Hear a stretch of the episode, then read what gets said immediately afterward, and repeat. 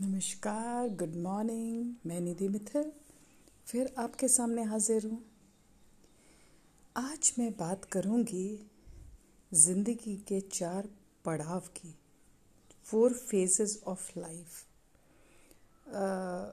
ये मेरे हिसाब से है ना? ज़िंदगी को चार हिस्सों में डिवाइड कर दीजिए।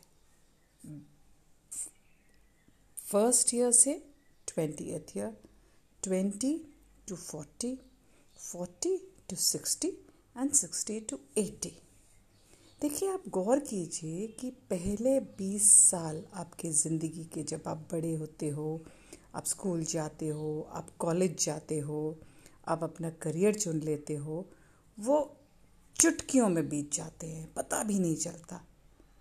और उसके आगे के 20 साल आप अपना करियर स्टैब्लिश करते हो आपकी शादी होती है, आपके बच्चे होते हैं तो वो भी इसी तरह गुजर जाते हैं।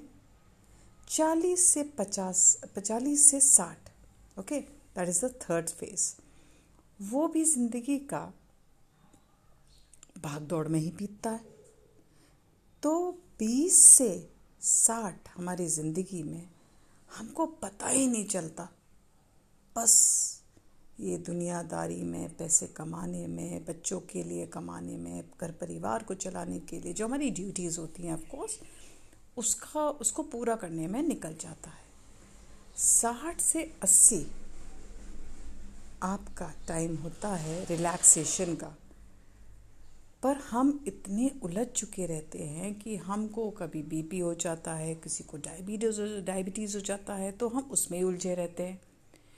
तो मेरा ये मानना है कि ज़िंदगी का हर पल को बहुत सुकून से जिया कीजिए विदाउट टेंशन कई बार हम अगर एनालाइज करें या पीछे मुड़ के देखेंगे तो कुछ चीज़ें हमने ऐसी अपने अपने सर पे बोझ बना के लाद रखी थी जिनकी कोई ज़रूरत ही नहीं थी और हम ज़बरदस्ती उसको करे जा रहे थे, करे जा रहे थे। तो ये चार पड़ाव ज़िंदगी के कैसे जीने हैं?